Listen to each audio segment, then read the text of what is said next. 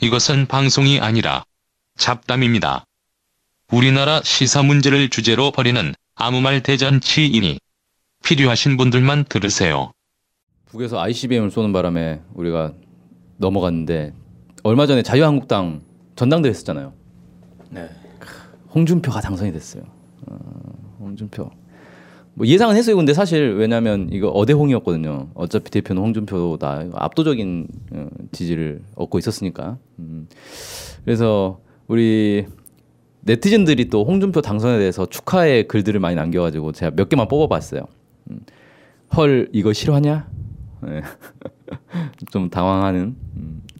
두 번째 자유한국당을 없앨 수 있는 신이 준 기회. 와, 어, 그런가? 어. 인정 니들이 개콘을 이겼다. 와 요즘 근데 개콘 혹시 본 적 있어요? 저 최근에 거의 안본 거. 아, 와 요즘 개콘 너무 재미없어요. 어, 제 이게 다른 게 너무 재밌다 보니까 개콘이 재미가 없어요 상대적으로. 어. 막말로 흥한 자 막말로 망하리라. 아직까지 막말로 흥하고 있는 것 같아요. 어. 홍준표 기본 음, 국민들의 이미지는 이렇습니다. 예.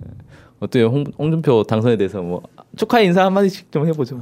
자유한국당 해체 막중한 임무를 띠고 당선이 된 것 같은데 저는 보면서 이게 아 정말 인물이 이거밖에 없구나. 자유한국당 내 지금 이게 자유한국당 현실이다 이런 생각이 좀 들었고 약간 더 충격적이었던 건 뭐냐면 보통 전당대회 하면 그래도 좀 관심을 사람들이 가지고 좀 약간 지지율이 좀 반등하고 이런 기미가 보여야 되는데 이번 자유한국당 전당대회는 전혀 그렇지 않고 오히려 국민들도 관심이 없고 지지율은 더 떨어지고 이런 이제 전당대회를 한 것 같아요 자유한국당이 지금 이게 이제 국민들이 자유한국당을 어떻게 생각하냐 이런 걸 여실히 보여준 전당대회 아니었나. 심지어 당내에서도 관심이 별로 없었어요. 어차피 누가 될지 뻔하니까. 네, 저는 홍준표가 당선이 되면 일단 지금까지는 박근혜 중심의 친박계 체제였는데 그것을 홍준표 중심 체제로 전환을 하지 않겠나 싶은데 홍준표가 원래 좀 독고다이 기질의 또라이 그 기질이 좀 있잖아요. 그래서 음. 그런 그 자기 중심으로 당을 만들어 나가는데 여러 가지 내부적인 마찰들이 존재하지 않겠나 생각을 합니다. 근데 이게 박근혜도 마찬가지 또라이인데 박근혜는 어떻게 이게 이행이 됐냐면 권력을 쥐고 있었잖아요. 자기가 권력을 쥐고 있으니까 그 권력을 중심으로 이제 새누리당을 규합을 할 수 있는데 문제는 홍준표는 권력이 없다는 거죠. 음. 야당이고 그리고 이제 국민들의 지지도 없고 그 음. 상황이기 때문에 당내 분란은 지속될 가능성이 있다. 결국은 내년도 지방선거를 앞두고 대구 경북 지역의 공천 과정을 가지고 어, 물밑에 싸움을 벌이겠죠. 그래서 홍준표가 당선이 됐는데 차, 그 당의 미래는 상당히 좀 불투명하지 않겠나. 음. 근데 요즘 세계적인 추세가 좀 막말하는 사람들이 세계적 추세 아니에요? 트럼프도 그렇고 뭐 두테르테도 그렇고. 어, 그래서 홍준표도 나름 이 막말로 인기를 끌고 있는 것 같아요. 자기도 직접 그렇게 이야기를 했고 음. 막말 아니었으면 그 정도 지지율 나왔겠냐 대선에서. 어, 정확한 분석인데 이거.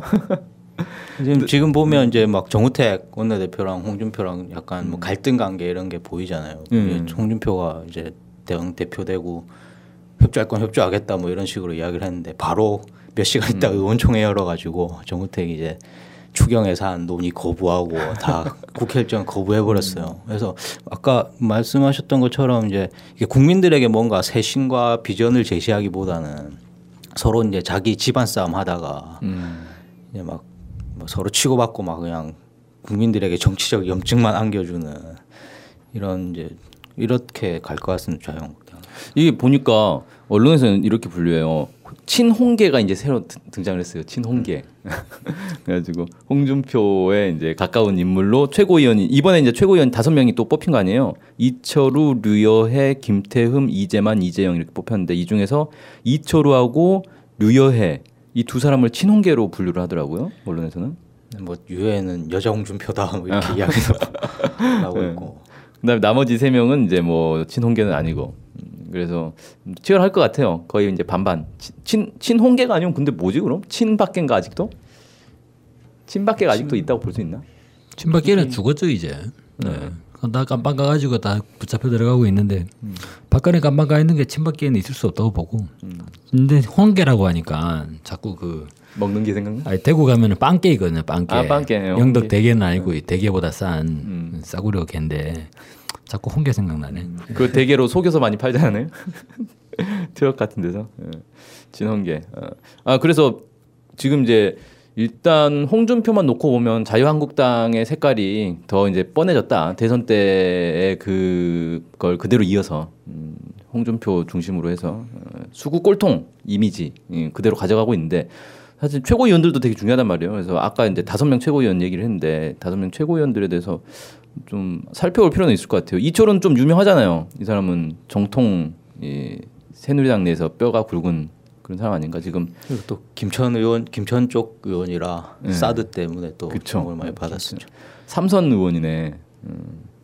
근데 홍준 아니 저 이철우가 몇 개 이제 논란이 되는 게 있어요. 그 2016년에 개헌 주장하면서 의원총회에서 이러다 세월호 학생들처럼 다 빠져 죽을 것이다. 뭐 이런 이제 망언을 해서 좀 여론의 지탄을 받았죠. 이게 이제 뭐냐면 그 2016년 11월 25일이니까 한참 박근혜 그 탄핵되기 직전 상황 아니에요. 그러니까 이 자유한국당 이러다 다 망한다. 그래서 어, 그걸 이제 세월호 학생들처럼 다 빠져 죽을 것 이런 식으로 표현을 해가지고 좀 논란이 됐고 그 올 들어서도 그 문재인 대통령 이제 당선된 이후에도 뭐아 문재인이 나라를 망치고 있다 얼마 못 갈 것이다 뭐 이런 이제 얘기를 해가지고 또 이제 논란이 좀 되기도 했고 음.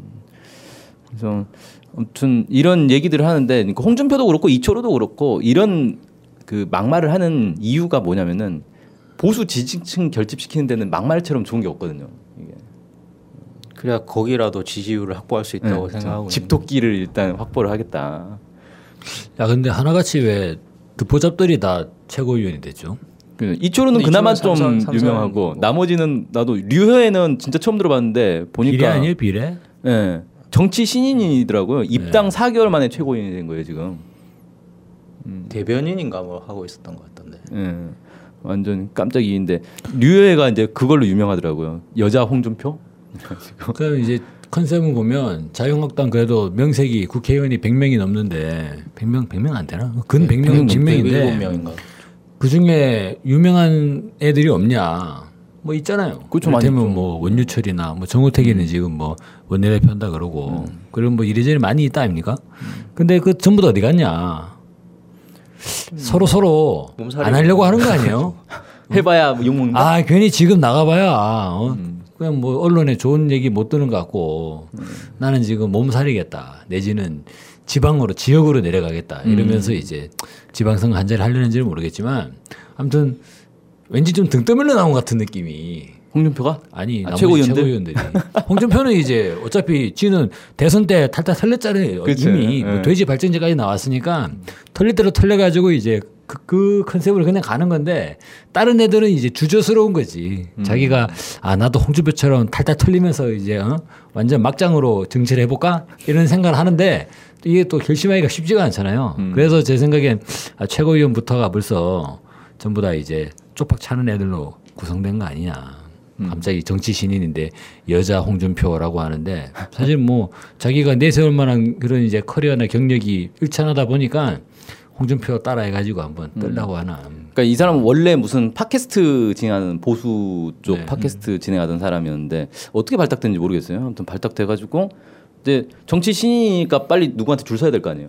어, 홍준표한테 줄 서가지고 아주 뭐 유명한 일화도 있더라고요. 그 여자는 가만히 앉아 있거나 조용히 앉아 있거나 이쁜 척하는 것이 아니라 신발 벗고 신발 벗고 뛰어야 된다. 그러면서 갑자기 하이힐 네, 집어던지고 그 막 이런 이제. 예, 퍼포먼스도 하고. 음.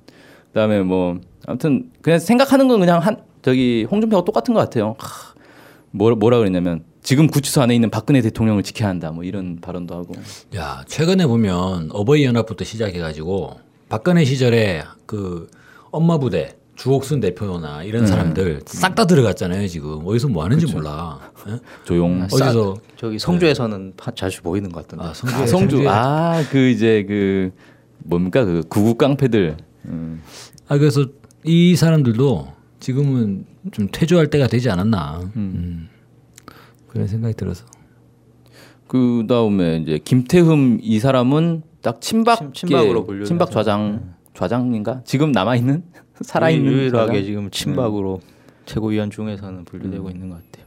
그러니까 이뭐 여전히 하, 박근혜 박근혜를 지키자라는 사람들이 여전히 이 자유한국당 이름을 다 틀어지고 있다. 김태흠은 이전에 기억이 남는 게 2014년도였는가 청소 국회 청소 노동자들이 예. 이제 막 그 뭐 정규직한가 이런 요런 요구 때문에 막 의원실 찾아오고 막 이랬었어요. 근데 네. 김태흠이 원 진짜 거만한 표정으로 눈 내리 깔고 막 청소 노동자들은 머리 굽히고 있고 이 사진이 아. 화제가 된 적이 있었거든요. 아, 아, 그게 아직도 계속 기억에 남아요. 음, 완전히 그 뭐야 노동자들을 거의 진짜 개 돼지 보듯이 음, 그거는 그래서 뭐 김태흠의 촛불 집회는 뭐 일반 시민이나 하는 지- 하는 거다 뭐 이렇게 이야기도 하고 완전 그게 뭔 소리지? 촛불 때 일반 시민이 하지 그럼 국회의원이 하는 일이 아니다 뭐 이렇게 아. 이야기도 아, 국회의원과 일반 시민은 다르다. 완전 자기의 특권 의식 이런 게 쩔어 있는 애인 것 같아요.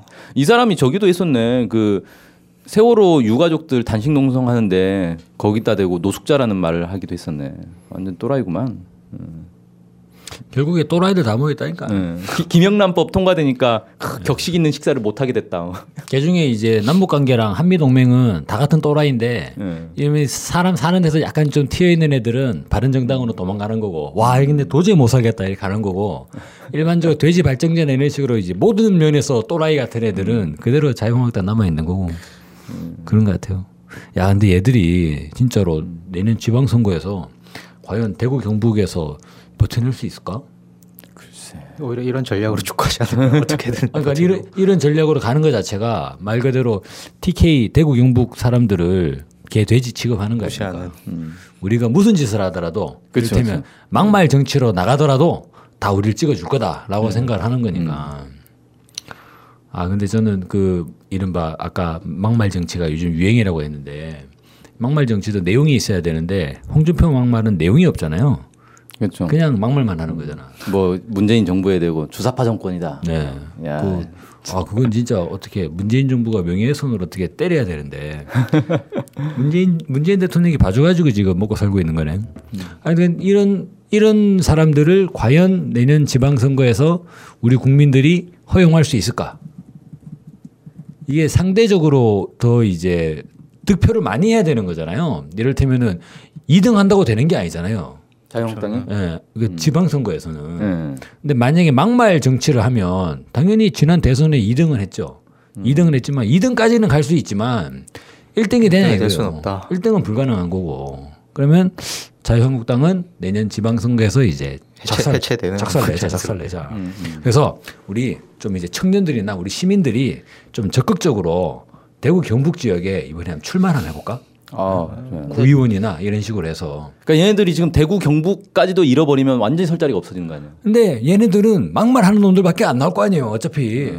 게다가 민주당이 신경 쓰겠어. 대구 경북 어차피 진다고 생각하고. 아니요. 근데 그건 좀 달라요. 그래요? 이- 지금 누구예요? 김부겸? 김부겸. 어, 음. 김부겸이 행자부 장관 됐네. 네. 응, 행자부 행자부 장관 장관.